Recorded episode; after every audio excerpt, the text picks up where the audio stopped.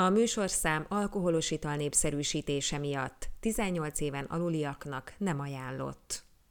A beszélgetés videóformátumban is megtekinthető a borportré.hu weboldalon és a BorPortré YouTube csatornáján.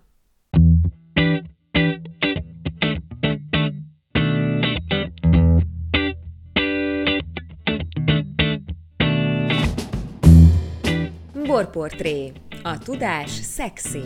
Közvetlen beszélgetés hiteles szakértőkkel és egy pohár borral. Megújultunk, új stúdióba költöztünk, illetve most már egyszerre lehet minket podcastban is hallgatni, hogyha valaki azt szeretné, és természetesen videóinterjú formájában is, úgyhogy mindenki eldönthető, hogy hogyan szeretné ezeket a beszélgetéseket hallgatni, de egy dolog változatlan, hogy igyekszünk okos témákról, de mégsem okoskodva beszélgetni. Kutatás, fejlesztés, innováció, nagyon divatos szavak, nagyon gyakran használjuk őket, és valahogy egy elvárás is a cégek felé. Ugyanakkor egy nagyon nehéz elmúlt 2-3 év van mögöttünk. És kérdés, hogy amikor a cégek az életben maradásért küzdenek, akkor van-e kapacitás, van-e erőforrás, vannak-e anyagi eszközök arra, hogy beruházásra fordítsanak, hiszen az innováció, a kutatásfejlesztés igencsak beruházás igényes műfajok. Vagy pont, hogy most, amikor megváltozik a világ és nehéz helyzetbe kerültünk, a legfontosabb, hogy innováljunk és új utakat keressünk. Erről beszélgetek Szmollár Katával, a Szellemi Tulajdon Nemzeti Hivatala Innováció Támogatási Főosztályának vezetőjével. Szia Kata, köszönöm, hogy eljöttél és elfogadtad a meghívásom. Szia, Brigén, köszönöm a lehetőséget. Milyen volt a napod, mielőtt megérkeztél hozzám erre a napvégi borozgatós beszélgetésre? Sűrű, meglehetősen sűrűek mostanában a napok. De ez tulajdonképpen jó, mert ez azt jelenti, hogy sok K+F minősítés iránti kérelem érkezik hozzátok? Így van, ahogy felvetetted ezt a kérdést, szerintem teljesen jogos, hogy azt gondolná az ember, hogy pont a kutatásfejlesztést és az innovációt az az első, amit leépítenek az emberek vagy a cégek egy ilyen nehéz helyzetben. Pont a kozmetikusom panaszkodott a múlt héten, hogy hát a hajának mindig rendben kell lennie az embernek. A kozmetikus az, amit le fognak építeni a nők, hogyha ez a válság tovább gyűrűzik. Ugyanezt gondolják szerintem az emberek a kutatásfejlesztésről és az innovációról is, de ez egyáltalán nincs így. Egyrészt ez azok a cégek tudnak szerintem most jól haladni a piacon, akik az elmúlt években innováltak, fordítottak erre összegeket. Másrészt viszont kedvezmények továbbra is elérhetőek. Oké, hogy a pályázati lehetőségek azok mostanában meglehetősen szűkösek, így az EU-s pénzeket.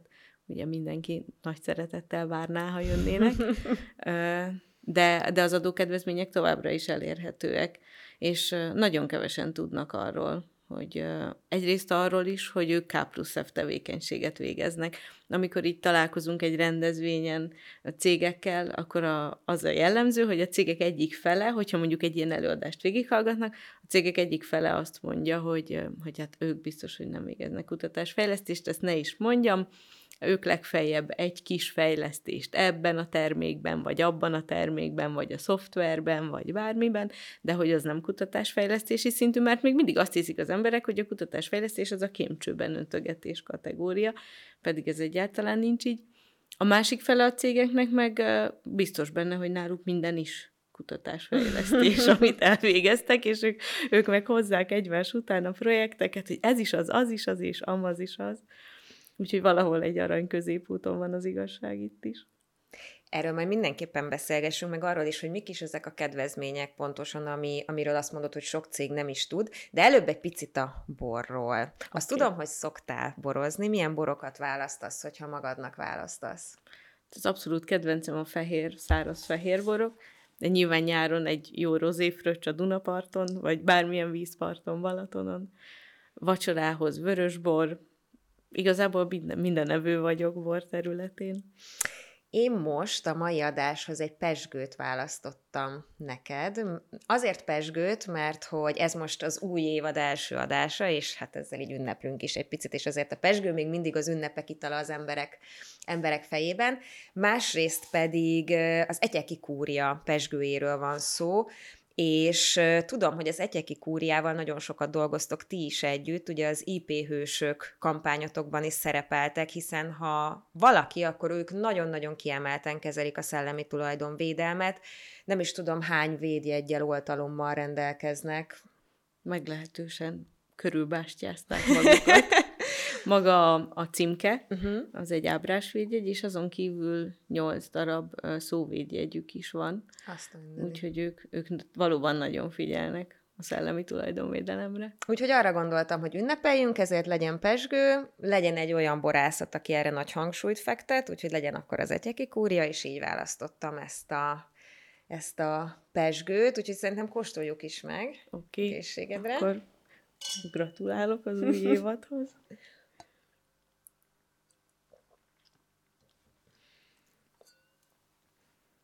Meg hát most jut eszembe, hogy tulajdonképpen az etyeki pezsgő, mint eredet megjelölés, az is ugye egyfajta szellemi tulajdon, tehát azt sem használhatja mindenki, és azt hiszem, hogy 2020-tól lehet használni ezt a kifejezést, hogy etyeki pezsgő, tehát olyan pezsgő, ami kifejezetten az etyeki borvidékről származik.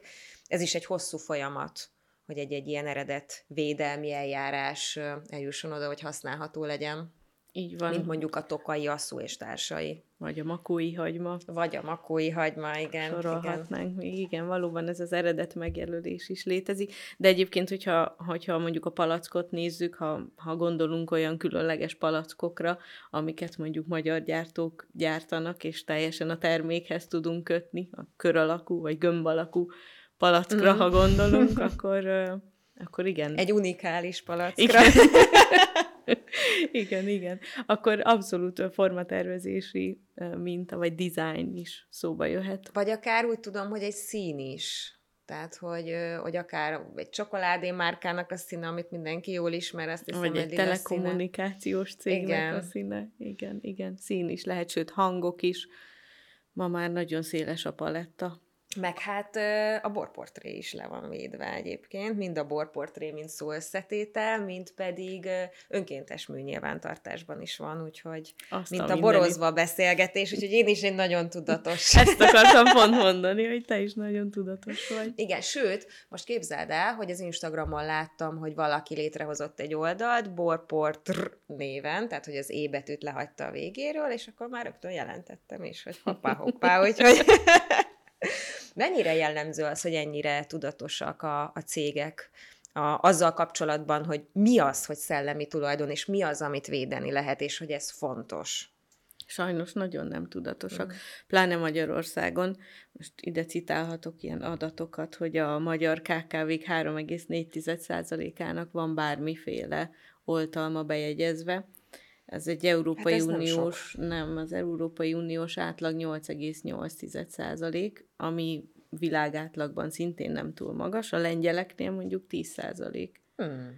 Ez a szám, úgyhogy van mit tanulnunk tőlük, de hogyha így a hétköznapi életben tájékozódunk, vagy beszélgetünk, akkor mondjuk az én ismerőseim nyilván, aki beindít bármilyen céget, vállalkozást, szeretne valamit megvalósítani, akkor nyilván én mondom neki, hogy szerintem erre a szóra keressen rá, megmutatom, hogy hol tud rákeresni, hogy egyáltalán ez most nemrég történt, egy ilyen pénzügyi vállalkozást indított az egyik barátom, és neki is mondtam, és segítettem neki, megmutattam, hogy a szóra hol tud rákeresni, de ez egyébként teljesen újdonság erejével hat nagyon sok emberre, hogy sőt, nemrégiben meséltem el ezt a történetet, hogy voltunk a főnökömmel egy rendezvényen, ahol ő nagyon, szerintem nagyon jó előadó, nagyon lenyűgöző előadásokat tud tartani, és ott is lenyűgözött mindenkit, elmondta, hogy ezek milyen fontosak, és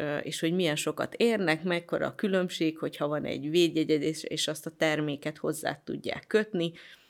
Majd elmentünk a gyárlátogatásra, ott bemutatták a termékeket, amiket gyártanak, és akkor mondta az úriember, hogy hát képzeld el, hogyha ezt pirosra festem, akkor x forintot, hogyha kék szürkére, és rányomom ezt a plecsnit, akkor meg 5x forintot kérhetek el érte. Hát mondom, és hogy ő ezt nem érti. Hát mondom, az előbb itt a lenyűgöző előadásban elhangzott, hogy ez miért van, akkor eddig miről beszéltünk.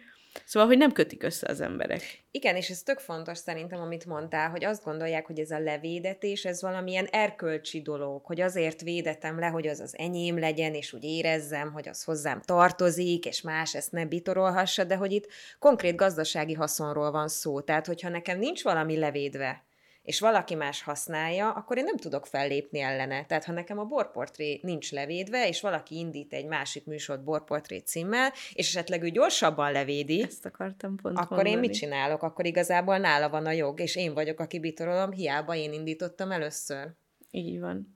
És ez szerintem ez egy komoly veszély, vagy egy komoly potenciális veszély. Hát vagy például mondjuk, ha most csak maradjunk a BorPortrénál, ha mondjuk ez egy óriási, nagyon sikeres műsor lesz egyszer csak, és valaki mondjuk elkezd, nem tudom, BorPortrés poharakat gyártani, vagy BorPortrés pulóvereket gyártani, vagy BorPortrés bornyitókat, ha nem az enyém a BorPortré név, akkor ő ezt megteheti. Igen. Gondoljuk csak a legnagyobb üdítőital forgalmazó cégre, hogy ő annak idején már gyerekkoromba kijött a strandtörölközőkkel, meg a poharakkal, meg ezt bármelyik cég megtehette volna, hogyha neki nincsen erre egy bejegyzett védjegye. Van olyan, tehát hogy nyilván nagyon sok mindent le lehet védeni, erről már beszéltünk is, de van, amikor egész egyszerűen nem éri meg. Tehát, hogy nyilván ennek is van egy ára, egy költsége, hogy különböző területekre levédjük, itt most árucik területekre is gondolok akár, vagy földrajzi területekre, hogy most Magyarországon, vagy Európai Unióban, vagy különböző országokban védem le. Tehát van olyan határ, amin felül már nem érdemes levédeni, mert csak pénzkidobás. Tehát azért ennek is egy gazdasági döntésnek kell lenni. Igen, én ketté venném ezt a kérdést. Az iparjogvédelem, tehát mondjuk a szabadalmak, védjegyek az egyik része ennek a kérdésnek, és még azt is ketté lehet bontani, mondjuk szabadalmi oltalom, használati mintaoltalom, dizájnoltalom és a védjegy. A védjegy az nem függ attól, annak nem követelménye, hogy te valami újszerűt alkoss. Szerintem Magyarországon 70-80 ezer forint, legyen maximum 100 ezer forint megszerezni egy védjegyet 10 évre, nevetséges összeg, és erre is van egyébként támogatás, a pályázati támogatás, tehát hogy annyira alacsony összegért meg lehet szerezni. Csak azt a plecsnit, hogy az a tied. Hogy én nem gondolom, hogy abban van határ. Nyilván, hogyha már szabadalmakról beszélünk, vagy netán mondjuk európai szabadalomról, ami már súlyos milliókba kerül, akkor kell, hogy legyen egy stratégia, ami mentén haladsz. Nyilván, hogyha te nem akarsz Franciaországba szállítani a termékedből, mert valami olyan terméket gyártasz, nem tudom, egy saját kézzel készített, nem tudom, horgolsz nyuszikat, vagy bármi, és te nem akarsz Franciaországba horgolni, mert nyilván egyedül nem tudod azt a piacot is lefedni, akkor teljesen fölösleges, hogy bármi olyan oltalmat szerez, amit kiviszel az euró, tehát hogy Európai Uniós bejelentést tegyél.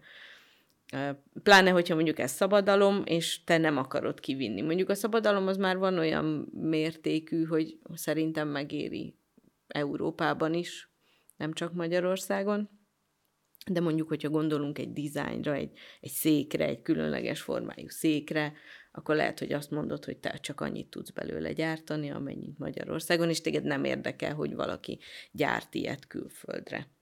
Na de ahhoz, hogy valamit le lehessen védeni, vagy oltalommal lehessen védeni, ahhoz az kell, hogy bár nem minden esetben, hiszen a védjegyre mondtad, hogy nem feltétlenül kell, hogy valami újdonság legyen, lehet az csak egy szín is, ami addig is létezett, de te innentől azt mondod, hogy ez a te márkádhoz kapcsolódik. Ahhoz, hogyha valami újdonságot csinálunk, akár egy szabadalomról van szó, ahhoz kell az, hogy kutatás, fejlesztési, innovációs tevékenység legyen mögötte, és ugye te kifejezetten ezzel a résszel foglalkozol a hivatalban. Mi számít egyáltalán kutatás, fejlesztés, innovációnak? Mert ugye te is mondtad, hogy a cégek sem tudják, hogy amit ők csinálnak, az most az, vagy nem az. Ez az egész tevékenység, ez 2012 óta van a hivatalban, mondjuk erre is ihatunk. Igen, egy jubilálás, hát ígyunk rá, ez is 10 éves.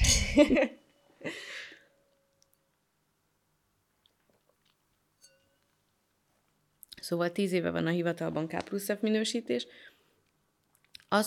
Az hívta életre ezt a tevékenységet. Annak idején az innovációs járulékot mindenféle cég, az innovációs járulék kedvezményt mindenféle cég igénybe vehette, erre egész kis iparág épült, hogy különböző tanulmányokat készítettek cégek, és azt eladták azoknak a cégeknek, akik innovációs járulék fizetésre voltak kötelezettek, és akkor annak az összegét, azt ők levonhatták ugye a járulékból, és ennek a megszüntetésére született meg elsősorban a K+F minősítés, hogy akkor legyen egy hatóság Magyarországon, aki azt mondja, hogy ez a tanulmány, ebben tényleg van valami novum, ez a tanulmány meg csak elkészült negyedjére, ötödjére, 18-adjára is, és eladták különböző cégeknek.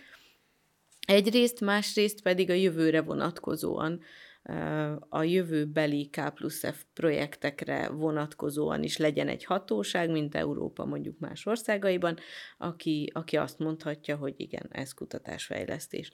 De ezt, bocsánat, úgy képzeljem el, hogy én megkereslek titeket, és elmondom, hogy mi most ezt szeretnénk nagyon lebutítva kutatni, fejleszteni, és ti azt mondjátok, hogy igen, ez újdonság, vagy novum, vagy azt mondjátok, hogy hát figyelj, ezt már nagyon sokan kutatták, fejlesztették, tehát ez nem lesz annyira újdonság? Valahogy így képzeljem ezt el? Körülbelül így. Megkeres bennünket egy cég, 2 éve csináljuk azt, 3 éve csináljuk azt, hogy aki megkeres bennünket a projektjével, és rögtön látjuk, van erre űrlapunk, feltesszük a kérdéseket, majd mindjárt elmondom, hogy milyen szempontok szerint értékelünk, és akkor azokat a kérdéseket föltesszük, és úgyhogy azt olyan minőségben meg tudja válaszolni, hogy a kollégák azt tudják rá mondani, hogy igen, ez kutatásfejlesztés, akkor kiadjuk róla a határozatot. Hogyha ez egy jövőbeli projekt, akkor fontos, hogy határozatot adunk ki, tehát minden hatóságra, bíróságra nézve kötelező. Ha mi egyszer azt mondjuk, hogy kutatásfejlesztés, akkor mondjuk, hogyha ide jön az EU TAF ellenőrizni egy projektet, ez előfordult az utóbbi években, hogy 2015-ös kutatásfejlesztési projekteket ellenőriztek, és akinek volt papírja tőlünk, annak bizony félretették az ügyét, mint ahogy a NAV-os eset, vagy a NAV-os ellenőrzések esetében is nem kérdőjelezik meg, nem is kérdőjelezhetik meg, hogy kutatásfejlesztés történt abban az adott projektben. Szóval az az 5 szempont, ami alapján, tehát beadja ezt az 5 kérdést megválaszolva az ügyfél hozzánk a papírjait, és hogyha mi látjuk, hogy az fontos, hogy mi nem megyünk ki helyszínre, nem vizsgálódunk, hanem csak a leírtak alapján állapítjuk meg, hogy kutatásfejlesztése vagy sem.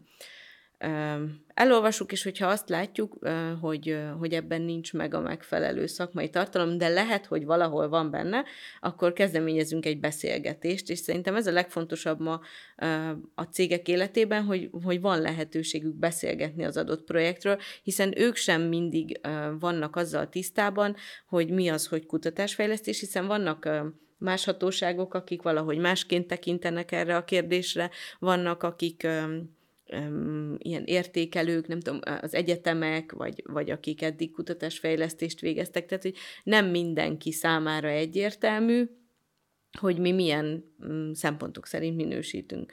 És mi Európai Uniós szempontok szerint, Frascati kézikönyv, már nagyon régen létrehozták az elsőt, több évtizeddel ezelőtt, ezt folyamatosan újítgatják, és mi is ez alapján. És mi ez az 5 szempont, amit néztek? Mi is ez alapján folyamatosan újítgatjuk a mi útmutatónkat, ez az 5 szempont. Fontos, hogy újszerű legyen az az adott tevékenység, vagy az az adott termék, amit létrehoznak. Nem azt az újszerűséget, vagy nem azt az újdonságtartalmat várjuk el, ami egy szabadalomnál, hanem attól azért jóval kevésbé kell újszerűnek lennie. Tehát mondjuk, hogy az adott iparágban már használták azt az eljárást, de erre még nem, erre a tevékenységre még nem. Aztán alkotó tevékenység, módszeres tevékenység, ezek igazából, tehát hogy jól fel legyen építve, ezek, hogyha már az újszerűség megvan, azért többnyire, meg a rutin megvan a cégekben, azért ezeket tudják hozni. Bizonytalanság legyen abban az adott projektben, ez azt jelenti, hogy ne legyen egyértelmű mások számára, hogy hogyan is jutottunk el ide. Nyilván, hogyha mások számára egyértelmű, akkor már nem okozott fejtörést a mi kollégáinknak. Tehát, hogy egy ilyen ne legyen rutin a feladat. És legyen reprodukálható, amitől sokan megijednek, de ez a reprodukálhatóság, ez nem azt jelenti, hogy mi majd most ezt odaadjuk valaki másnak, hogy másolja le, hanem azt jelenti, hogy ha valaki más megkapná ezt a mondjuk leírást, akkor ő abból létre tudná hozni azt az adott terméket. Tehát, hogy ne csak annak az adott cégnek legyen hasznos és fontos, hanem ugye az a célja a kutatásfejlesztésnek, hogy a teljes ágazatot. Tehát, hogy folyamatosan fejlődjön az az adott iparág.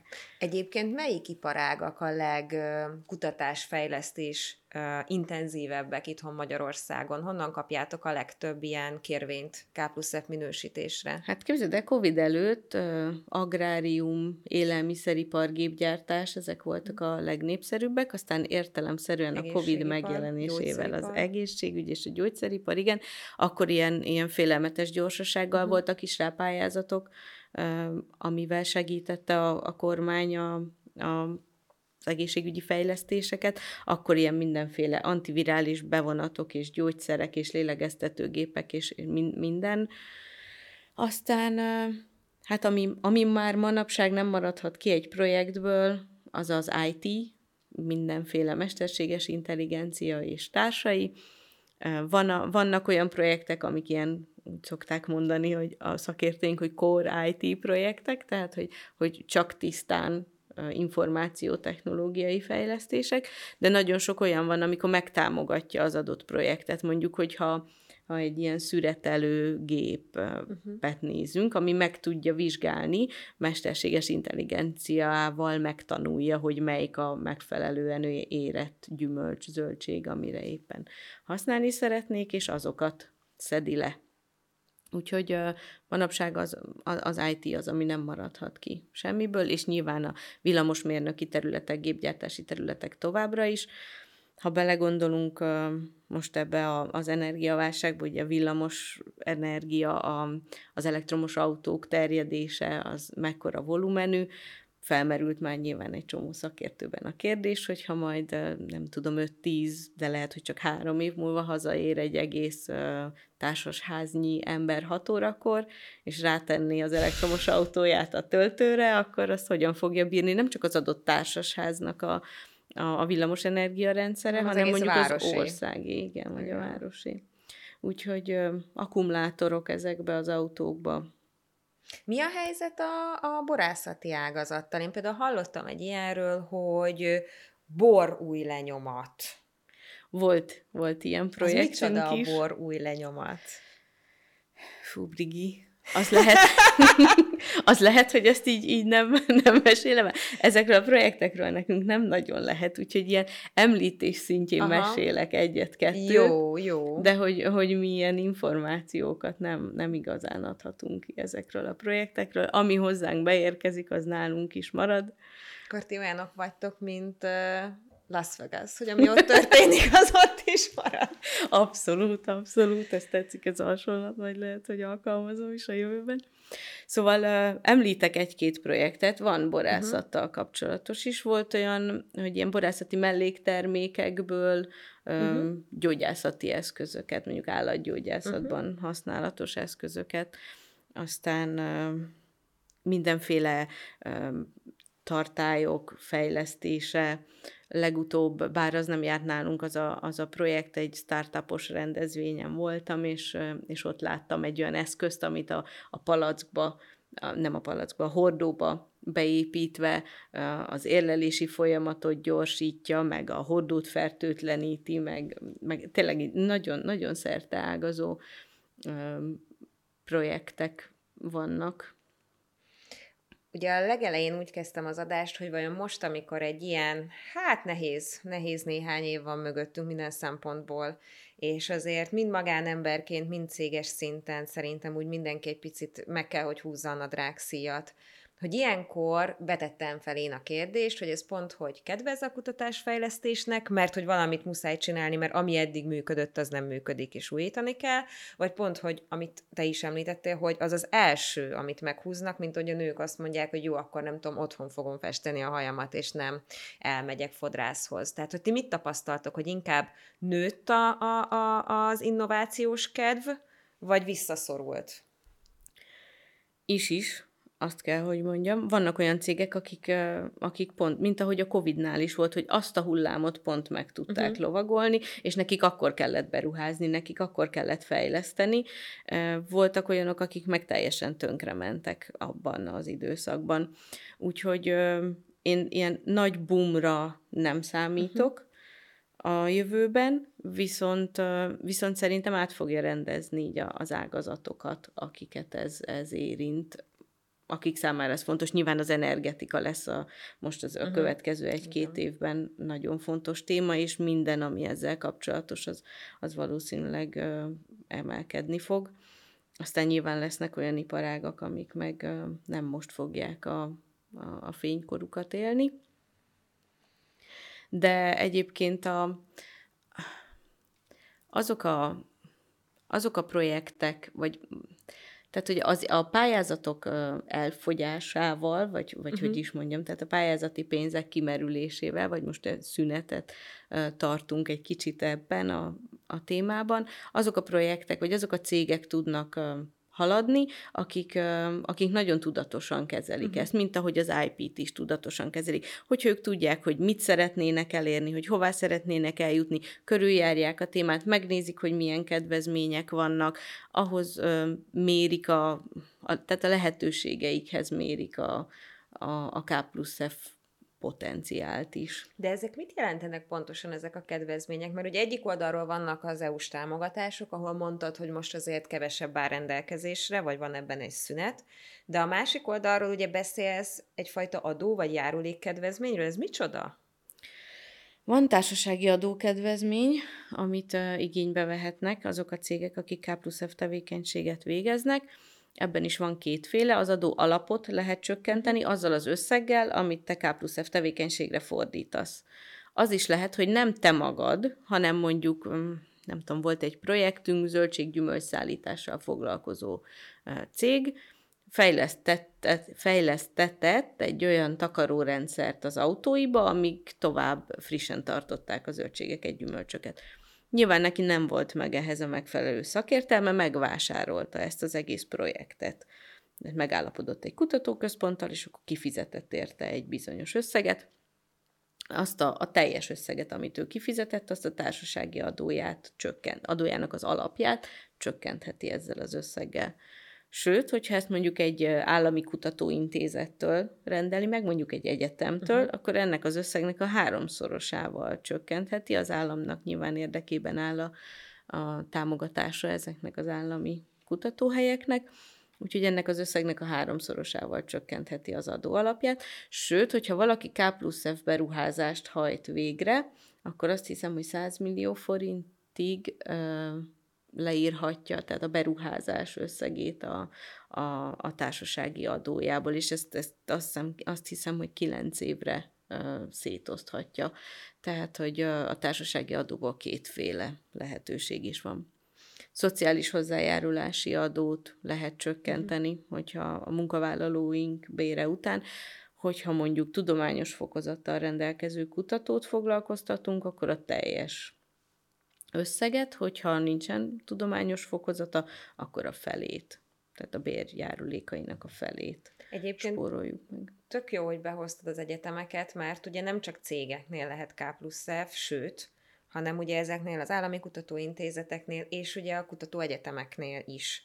És nekem tapasztalatom az, hogy nagyon-nagyon-nagyon sok érdekes kutatás zajlik az egyetemeken, akár úgy is, hogy PhD hallgatók csinálják, és hogy ezek nagyon sok esetben a fiókban végzik.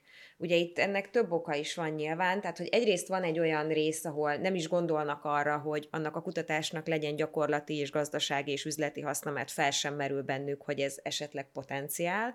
Tehát van egy nagy rész, ami szerintem ez. A másik fele pedig az, hogy ha mondjuk egy egyetemen születik egy szabadalom, vagy valami újítás, akkor az kié? Ugye felmerül a kérdés, az egyetemi, a diáké, a PhD hallgatói, a tanáré, aki őt mentorálta, a témavezetőjé, vagy létre kell hozni egy spin-off céget? Tehát, hogy kié lesz az a szellemi tulajdon, hogy ez mennyire van megoldva, hogyha az egy egyetemen születik valami, hogy az kié? A szolgálati találmány kifejezés, vagy ez a jogi kategória. Nyilván, ha az a dolgot, hogy kutass, azért dolgozol egy egyetemen kutatóként, hogy kutass, te azért kapod a fizetésedet, akkor evidens, hogy ott az egyetemé lesz, aki téged megfizet azért, hogy kutass. A többi esetben azért felmerülhet ez a kérdés, amit te fölvetettél, hogy akkor most végül is kié ez az adott találmány. Az lenne a tökéletes világ, hogyha az egyetemek spin-off cégeket hoznának létre, és nem, tehát, hogy még mindig az a kép él az emberek fejében, hogy én feltalálok valamit, mint nem tudom, a villanykörtét, és akkor én azt eladom, és nekem abból mekkora, levédettem, és akkor én azt a szabadalmat eladom. De igazából nem ez lenne a cél, hanem az, hogy megtanuljuk ezt hasznosítani, hogy ez a szabadalmak, azok csak ilyen eszközök legyenek, üzleti eszközök, nem csak a szabadalmak, hanem a védjegyek, tehát ez a teljes IP portfóliót felépíteni, stratégiában gondolkodni, azért kutatni, nem azért, hogy a fiókban végezzék, vagy szülessen belőle egy jó tanulmány, hogy én mekkora dologra jöttem rá, hanem azért, hogy ennek igenis az üzleti hasznát mi tudjuk szedni, akár egy egyetem, akár egy magánember, ami mondjuk Amerikában teljesen evidens. Igen, de hogy itt valahol az oktatásnál is elakad a dolog szerintem, tehát, hogy ha most csak így végig gondolom, hogy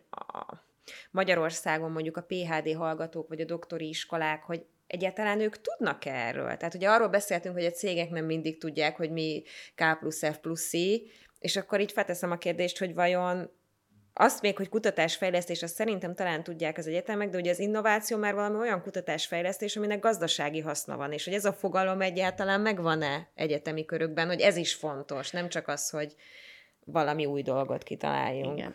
Az innováció nem kutatásfejlesztés, az innováció egy tágabb, egy bővebb fogalom, azon belül van a kutatásfejlesztés, és igazából minden, amit eredményként létrehozol, abból tudsz valamiféle innovációt felépíteni, de nem csak kutatásfejlesztésből indulhat innováció, mindegy, ebben most nem megyek bele, de igen, abban abszolút igazad van, hogy mondjuk az egyetemi teljesítményeket, tehát hogy ez az egész egyetemi rendszer átalakítás, ez azért is történt, mert abban a rendszerben a kutatásoknak az volt a célja, hogy valamit publikáljunk. Igen. A publikálásnak van értéke az egyetemi rendszerben, igen. Igen, és közben meg, hogyha publikálok, akkor lehet, hogy pont az üzleti értékét veszítem el annak a találmánynak, vagy bárminek a ötletnek, ami az én fejemből kipattant. És ez egyébként nagyon jellemző. Voltunk egy ilyen kiállításon a kollégáimmal, és akkor ott bemutattak nekünk egy terméket, egy nagy gép, egy félszoba méretű gép, és akkor elmondták szépen, hogy működik, és hogy ezt viszik ki külföldre, és beadják szabadalmaztatni, aztán majd elviszik külföldre, és így néztünk, hogy ezt, amit már ide kihoztál, elmondtad mindenkinek, hogy működik, ábrákat rajzoltál róla, ez biztos, hogy nem fogod tudni már szabadalmaztatni, mert ebben is alapvető információhiány van, hogy előbb védem, utána megmutatom. Igen. Talán ebben egy picit segíthet, és én ezt most tök jónak látom, hogy ez egyre több egyetemnél megjelenik, ez az úgynevezett duális képzés, meg hogy az ipari egyetemi együttműködések mondjuk egy nagy egyetemvárosban, Győrben, Veszprémben, és akkor sorolhatnék még egy párat, hogy Miskolcon, hogy a környező cégek adnak konkrét projekteket az egyetemeknek, hogy az egyetem hallgatói dolgozzanak rajta, az egyetem laborjaiban ezek a projektek fussanak, és utána nyilván ez később akkor hasznosítva lesz. És nyilván ezzel mindenki jól jár, tehát a diák valódi projekten dolgozik, a cégnek meg van egy, hát amit te is mondtál, háromszorosan leírhatja az adójából a K+F tevékenység után járó kedvezményt. Így van, sőt, hogyha eljutunk odáig, hogy amit eredményt létrehozunk, azt valamiféle módon védjük, vagy mondjuk lennének olyan oktatási formák, vagy nem tudom, minek nevezem, olyan... Például én elvégeztem a kutatási és innovációs szakközgazdász képzést a Pannon Egyetemen, ami akkor volt abban az évben az első ilyen képzési forma, Én nagyon örülnék neki, meg már tudom, hogy készülődik is ugyanez a IP kérdésekben, mert bár oktatnak az egyetemeken ezzel kapcsolatos információkat, egy-két tárgyat, szabadon választható tárgyat, de nincsen olyan súlya.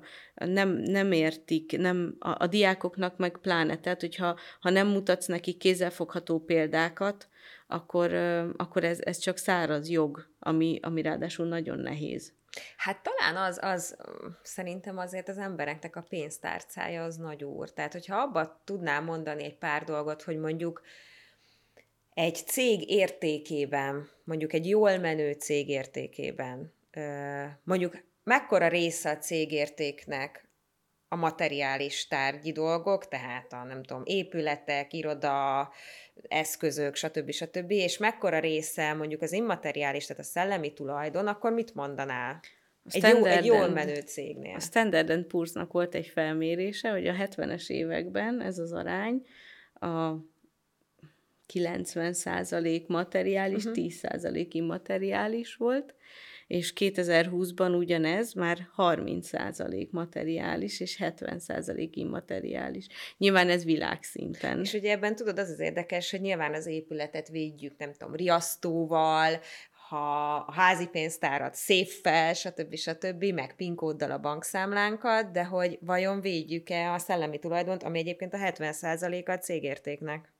Bizony. És egyébként ezt fel tudjuk-e értékelni, hogy meg tudjuk-e határozni, igen, hogy ez mekkora értéket képvisel. Van erre most kezdeményezés Brüsszelben is, a bizottságban, az EUIPO-ban, az Európai Uniónak az innovációs, vagy szellemi tulajdoni hivatalában, és reménykedünk benne, hogy a V4-ek is mozgolódnak ebben a kérdésben, mi reménykedünk benne, hogy lesz egy ilyen egységes rendszer.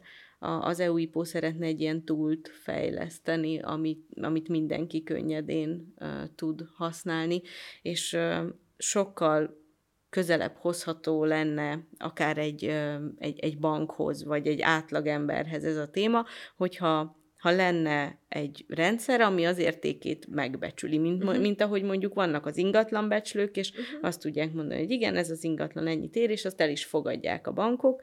Ugyanez, ha működne a szellemi tulajdonra is, azért az nagy előrelépés lenne. De voltak akkor már... egyelőre még ilyen nincs. De voltak már erre kezdeményezések, a mi hivatalunkban is, meg a világban azért már sok helyen. Az igazi áttörést az hozná meg, hogyha az egész unióban lenne egy egységes. Hogyha én most meghallgattam ezt az interjút, és azt mondom, hogy húha, eddig nem nagyon gondolkodtam ilyesmin, de ki tudja, lehet, hogy nálam is vannak olyan dolgok, amit érdemes lenne védeni, mert szellemi tulajdon, akkor honnan tudhatom én a cégemnél, hogy mi az, amit érdemes esetleg védjegyet kérni rá, oltalom alá vonni, szabadalmat, stb., hogy ebben tudtok-e segíteni a cégeknek? Abszolút tudunk segíteni. Van egy IP Scan elnevezésű szolgáltatása a hivatalnak, ami arra irányul, hogy teljesen ingyen elmegy az egyik kollégánk az adott céghez, átnézi a papírjait, én is voltam már korábban ilyen tevékenységet végezni egy cégnél, oda kivonultunk, megnéztük a termékeit, megmutatta, hogy milyen szép grafikai megjelölései vannak, és akkor mi leraktunk az asztalára egy javaslatot, hogy igen, ezt a grafikai megjelölést védjeggyel tudod védeni, azokat a termékeket, amiket ilyen különleges palackban helyeztél el, akkor a palackot tudod dizájnoltalommal védeni, tehát, hogy egy ilyen néhány oldalas javaslatot kap, hogy milyen eszközökkel tudná védeni a saját szellemi tulajdonát, és mindezt teljesen ingyen. És erre hogy tudnak jelentkezni a cégek, ha most valaki azt mondja, hogy akkor egy ilyet szeretne? A honlapunkra, hogyha ellátogatott, online felületen tud jelentkezni. Van erre már igény? Tudják ezt a cégek? Egyre többen? Egyre többen, igen. Mindenhol hirdetjük az igét, hogy jöjjenek hozzánk, és éljenek ezzel a lehetőséggel.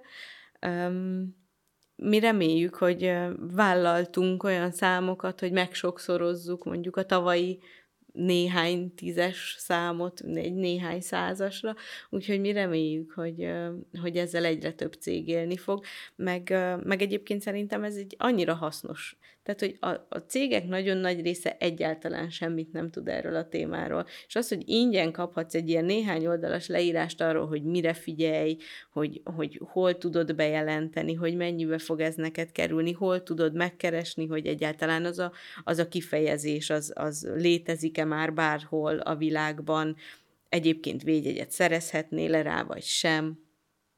Úgyhogy szerintem ez nagyon jó lehetőség mindenki számára.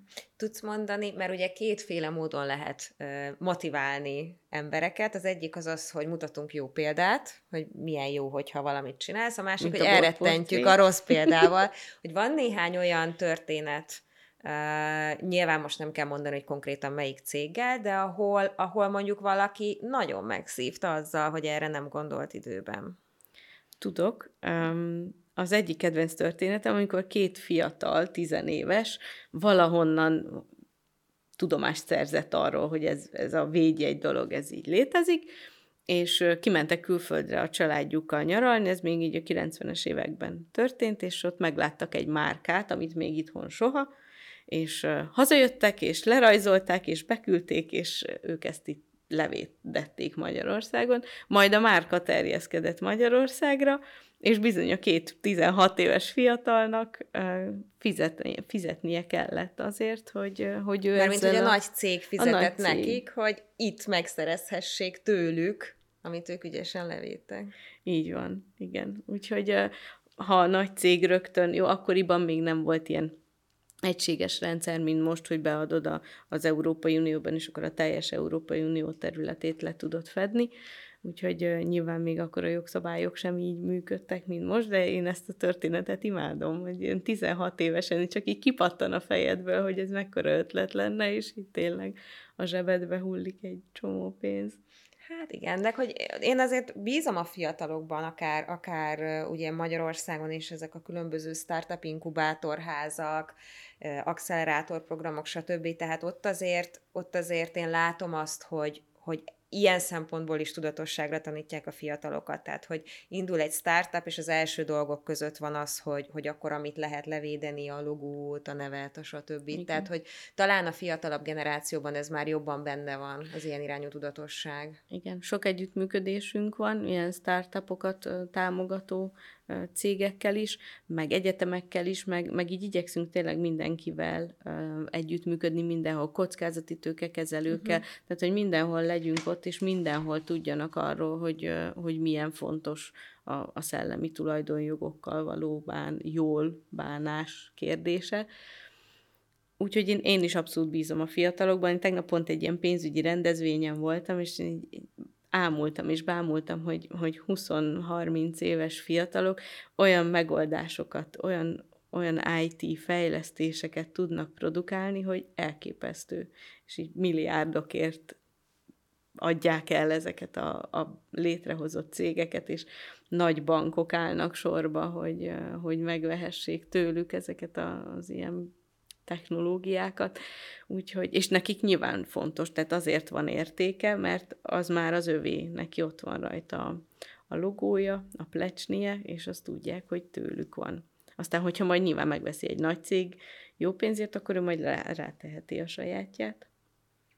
Hát nagyon szépen köszönöm, hogy eljöttél, és beszélgettünk, és mindig úgy szoktuk zárni a BorPortré beszélgetéseket, ez ebben az új formátumban sem változik, hogy kocintunk, és a vendéget kérem arra, hogy mondjon tósztot, és akkor minden vendég nagyon meg szokott ijedni, hogy de hát ő nem készült tószta, úgyhogy itt időkitöltésként szoktam azt elmondani, amíg te is kitalálod, hogy mire igyunk, hogy jövő szerdán is lesz adás, akkor kerül majd ki a következő műsorunk, de természetesen az interjúkat vissza is lehet nézni YouTube-on, illetve a legismertebb podcast felületeken, illetve érdemes ellátogatni a borportré.hu-ra is, mert ott gyakorlatilag a több mint 100 eddigi adásunk visszanézhető, visszahallgatható, és hát van most már közel 100 cikkünk is boros tematikában, úgyhogy azok is böngészhetőek.